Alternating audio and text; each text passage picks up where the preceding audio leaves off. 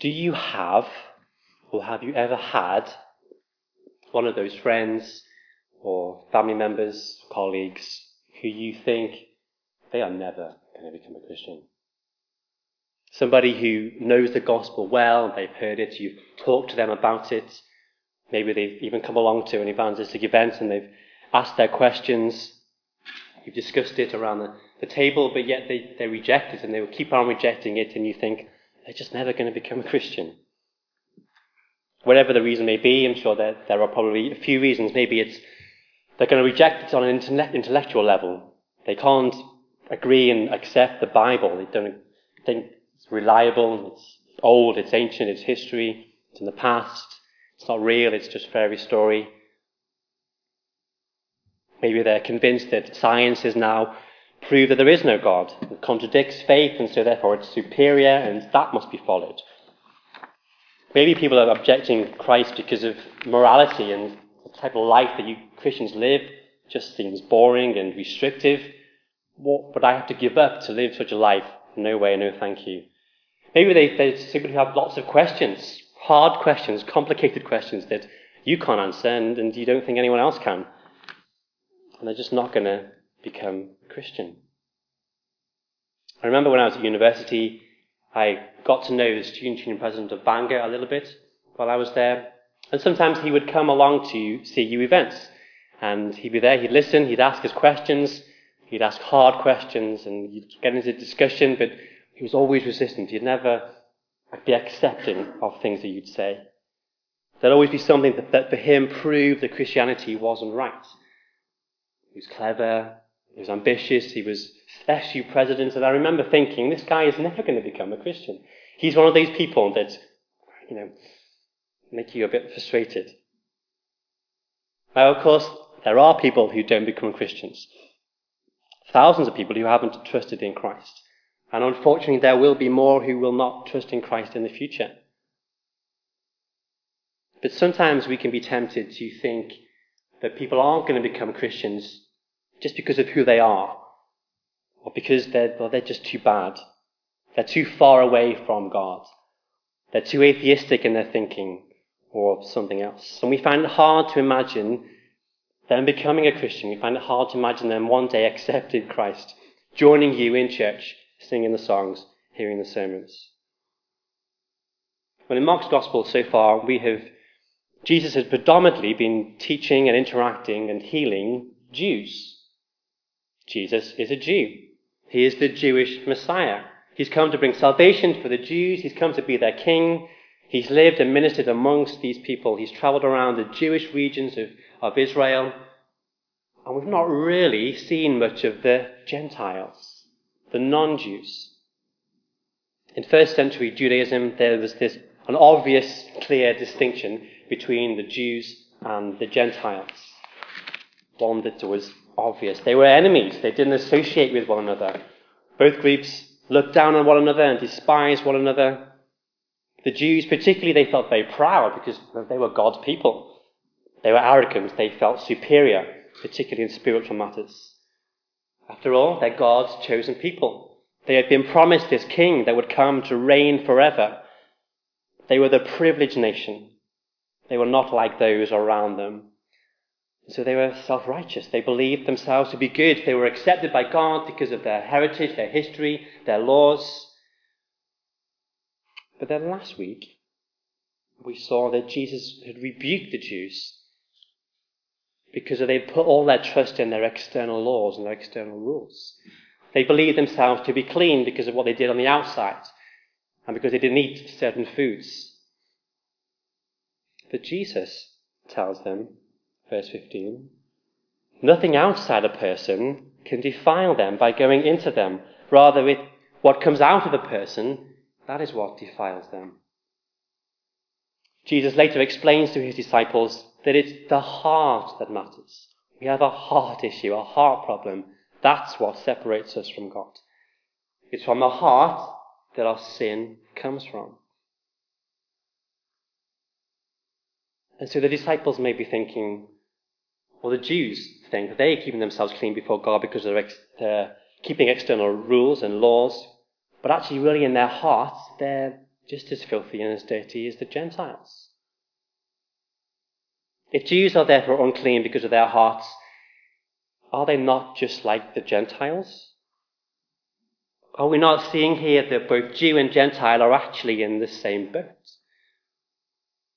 And so our question this evening as Jesus begins to move into some Gentile area of Israel, what about the Gentiles? Is there room for them in God's kingdom, in God's plan? Let's have a look. Over the last few chapters, we've seen Jesus and his disciples followed by a large crowd.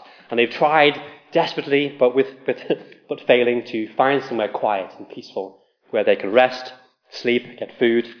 But they keep getting ambushed by the crowds who demand healing and demand his attention.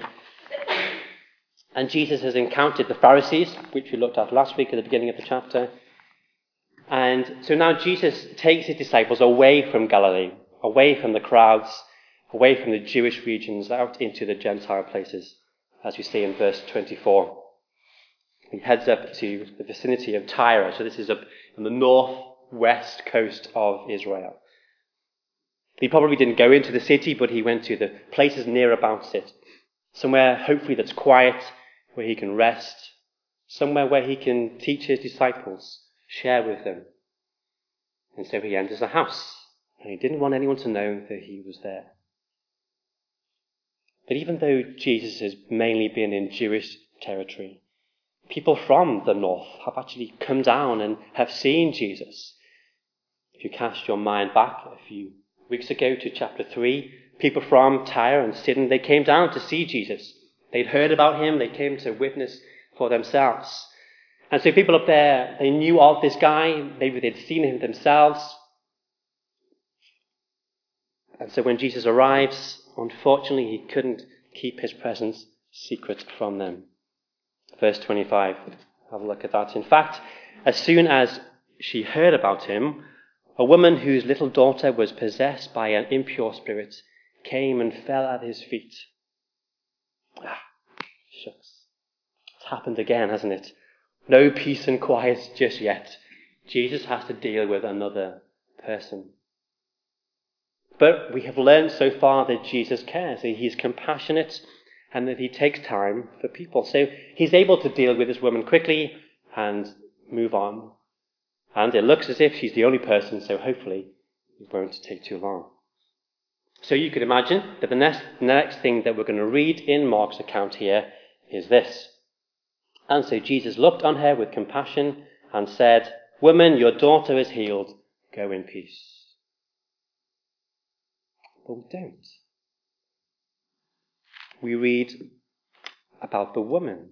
This woman was Greek, born in Syrian Phoenicia. Jesus had healed a woman before, so that's not the problem. The real issue that comes to the attention is that this woman is, is Greek. She's Gentile.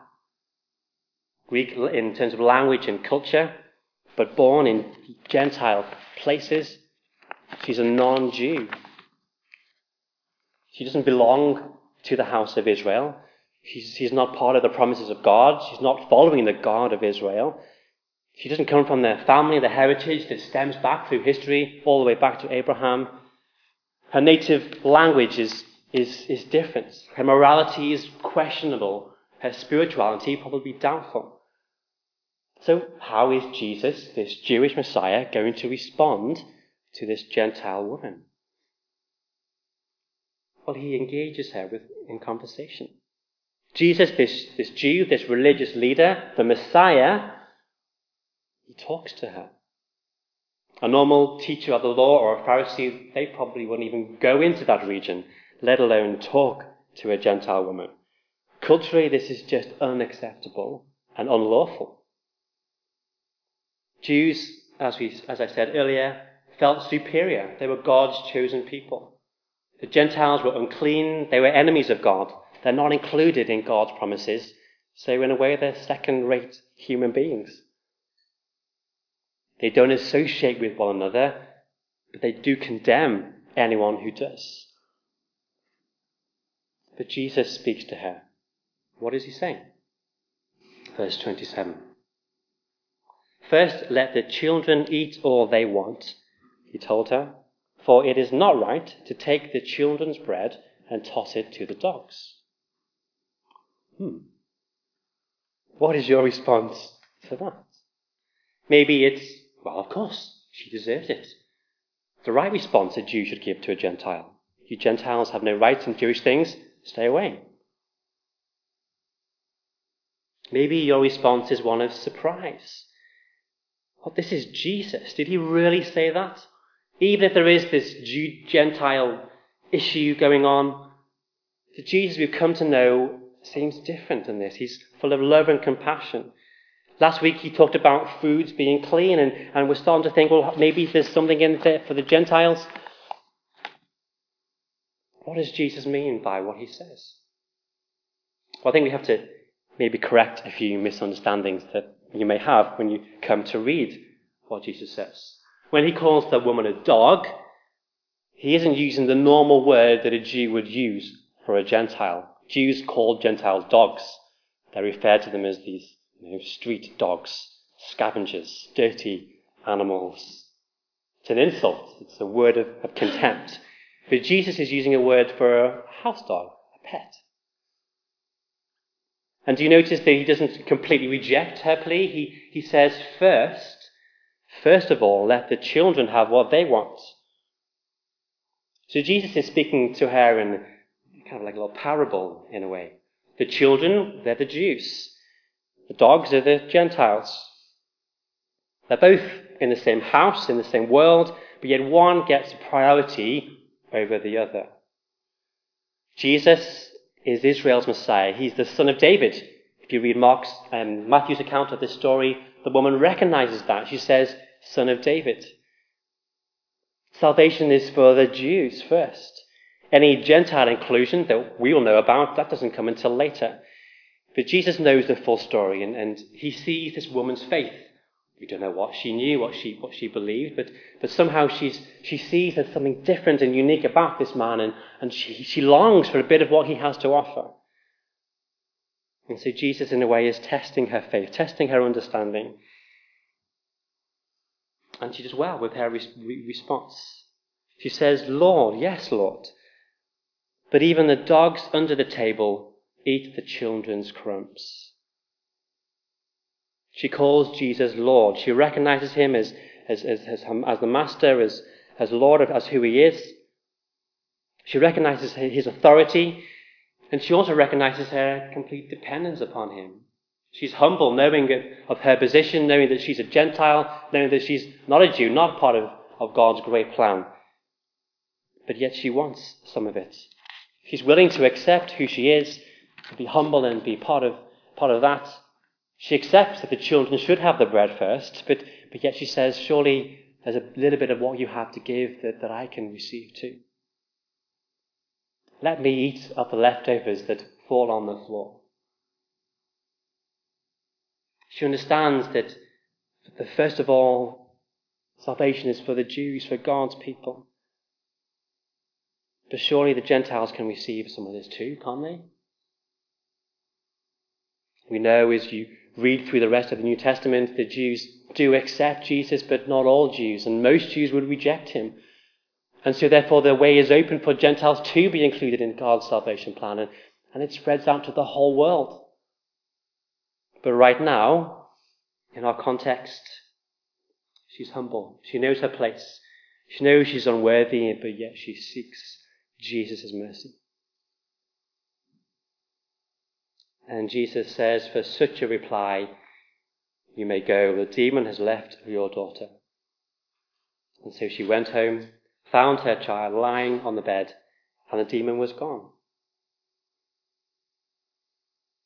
Gentile woman, someone completely unworthy as far as a Jew was concerned.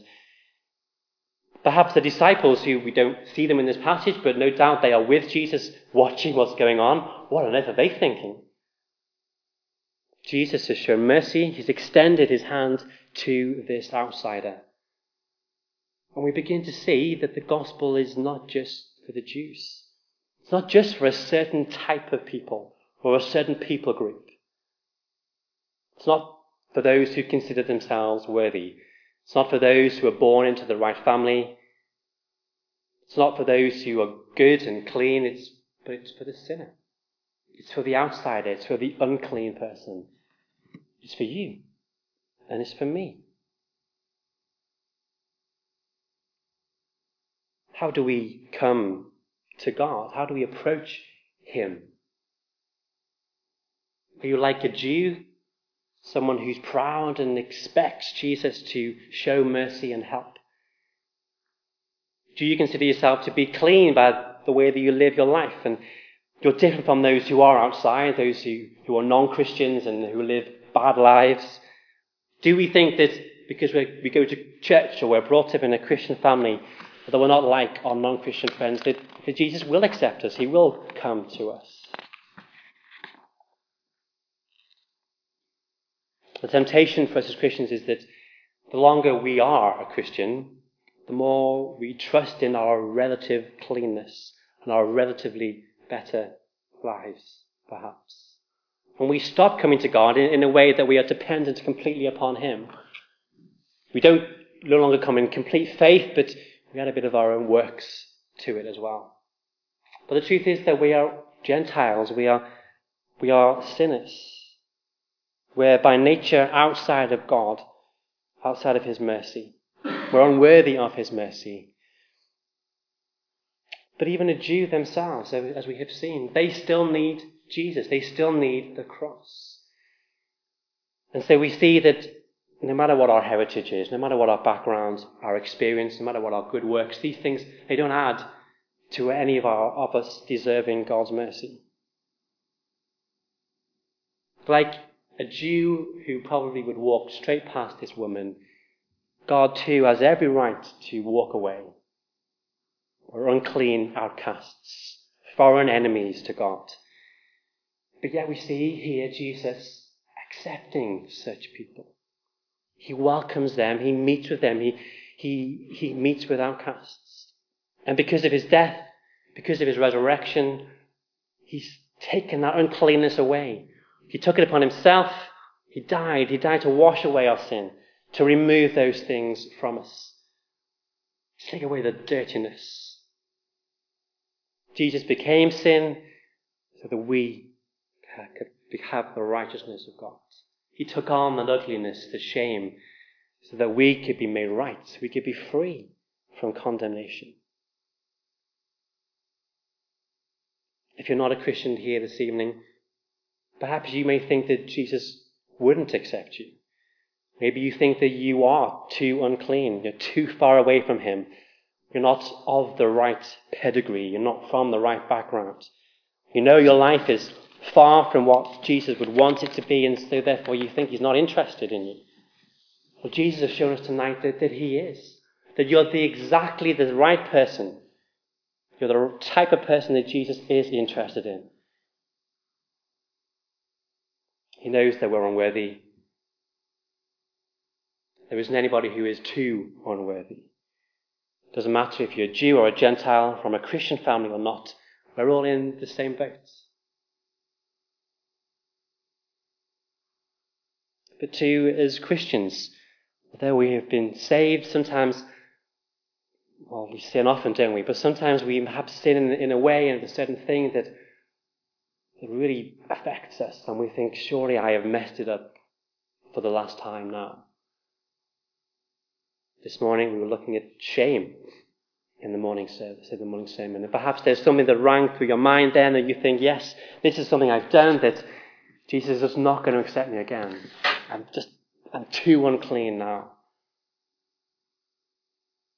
But we need to be like this woman, recognizing our complete unworthiness, but yet fling ourselves upon Jesus and His mercy. This woman only wanted a the crumbs of what Jesus has to offer. But yet, really, Jesus wanted to offer her so much more. And he wants to offer us so much more too. Faith that's completely dependent upon Jesus and his mercy. And as Christians, we need to keep on calling on God, keep coming to him in faith, resting on his mercy as one who needs it every day. We never go through a day where we don't need God's mercy. But we're always welcome. And He gives us His time, He shows us His mercy, and He brings salvation. That's what Jesus does for us. What about those people out there? What about those friends, family, colleagues that we thought about at the beginning?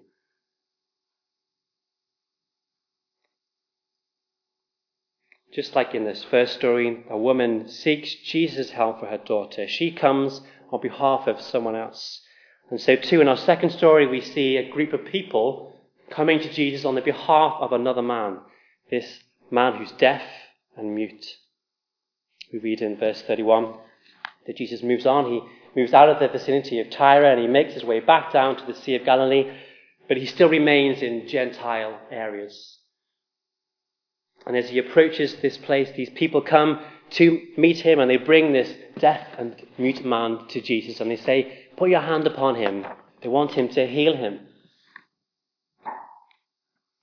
This poor man, he's, he can't speak properly, so he can't come to Jesus himself. He can't um, shout down the road after Jesus saying, Wait for me. He can't communicate because he can't speak that well. Perhaps he didn't even know Jesus. Maybe he didn't know that he was there. He can't hear, so maybe he didn't hear the commotion of people coming around. I wonder how much he even understood of, of Jesus, of what he had done in other places. How do you communicate with someone who is deaf and who can't speak properly, especially back in, in those days? I'm sure they didn't have the sophisticated sign language system that we have today. There's no pen and paper that you can quickly jot down your notes. This man would have lived in a complete silent world. He would have lived purely by sight. And yet here is this miracle worker in town, and so his friends bring him. They no doubt have heard Jesus, of course, so they bring their friend because they want him to be able to hear, to be able to speak. But isn't it interesting to see and to read what Jesus does, how he approaches, how he engages with this man. Read it again, verse 33. After he had took him aside away from the crowd, Jesus put his fingers into the man's ears. Then he spat, touched the man's tongue. He looked up into heaven and with a deep sigh said to him, Ephphatha, which means be opened. Again, another strange thing, you might think. What is Jesus doing? Why is he doing this? We know that Jesus, so far in Mark, is someone who cares for people. He cares for the individual, and he meets them where they are. We saw that with the bleeding woman in, in chapter 5. He, he stopped to ask who had touched him. And now, this deaf man, he gets the complete attention of Jesus. Good thing about taking him away from the crowd is the last thing that you want to hear for the first time is probably a noisy crowd. But I think what Jesus is doing here is he's just simply communicating with the man and he's telling him what he's going to do. And he's trying to see whether the man wants this and to see whether he has faith. He doesn't use words, of course, but he uses his actions. And so he puts the man, his fingers into the man's ears indicating that this is what you want, to your ears to be unplugged so that you can hear. He spits and touches the man's tongue. For some, particularly in the Gentile area, spitting would be associated with some healing rituals. And maybe the man would understand the connection between spitting and healing.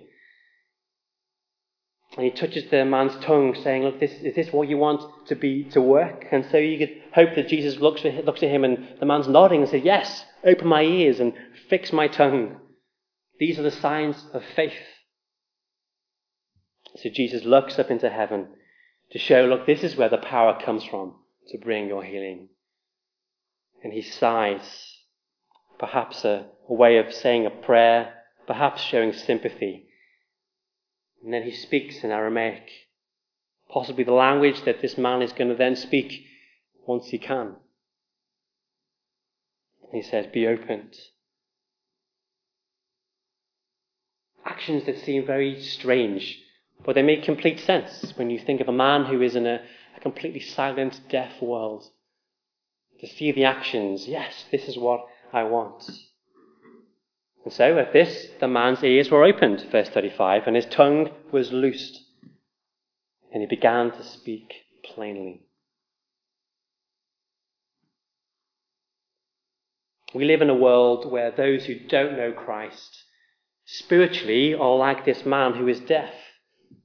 People are spiritually deaf. They're lost. They're, they're out of touch. And they're people who need to hear Jesus, to meet Jesus. They're people who need us to intercede for them. They're people who need us to bring them to Christ.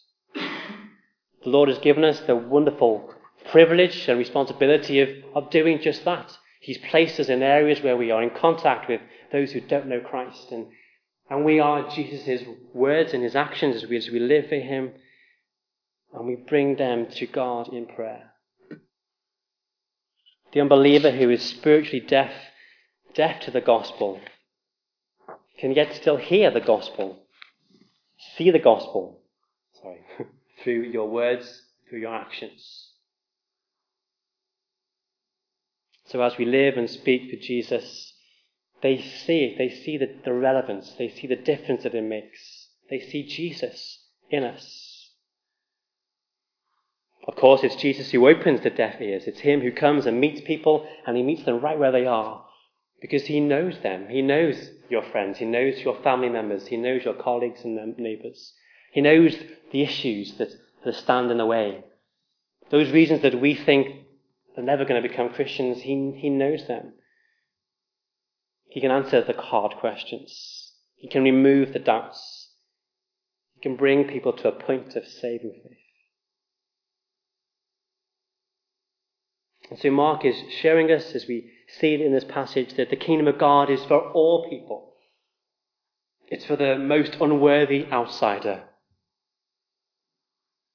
We interact and we meet with various different people, don't we, day from day to day. People from different who have different beliefs, different opinions on Jesus, people who have different standards of, of morality. And sometimes we, we do think that they're just never going to become Christians. Maybe we think they're not worthy enough to become Christians. That does cross our minds too. And we think, well, these people are just too far from Jesus. They're never going to come to faith. Their questions are too difficult. Their lifestyle is too immoral. But yet Jesus accepts all. And he's able to change the lives of all types of people. We ourselves have been saved by Jesus. Just because we're Christians, it doesn't make us better than anyone else. We are just as unworthy as others that we meet. He's unplugged our ears. He has shown us Jesus. And so let's bring our friends to the Lord in prayer. Let's beg Jesus to come and open their ears. Let's pray for them day by day. Let's pray for them by name. Let's take care and show compassion as Jesus does. Let's look upon such people and see their spiritual deafness and long for them to want to come to Christ and to have their ears open so they may, they may hear Jesus and come to the truth.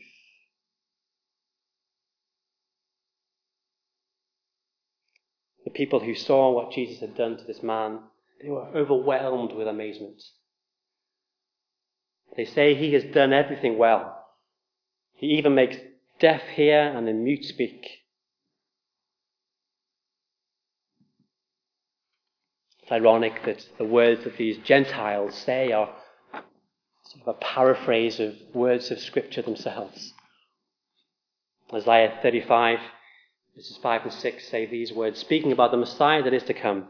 Then, he, then the eyes of the blind will be opened, and the ears of the deaf unstopped.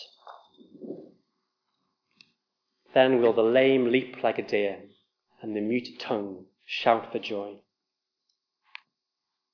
Jesus can change lives. Remember the student union president I told you about? He's a Christian now. Unfortunately, I don't know the whole story and how it happened. But he is. He came to Christ. It's a wonderful encouragement when it's someone you know that is, has overcome the difficulties and has become a Christian. It's also a, a, re, a rebuke to my faith, my trust that God can change lives. Jesus welcomes poor people. So let's bring all people before the Lord.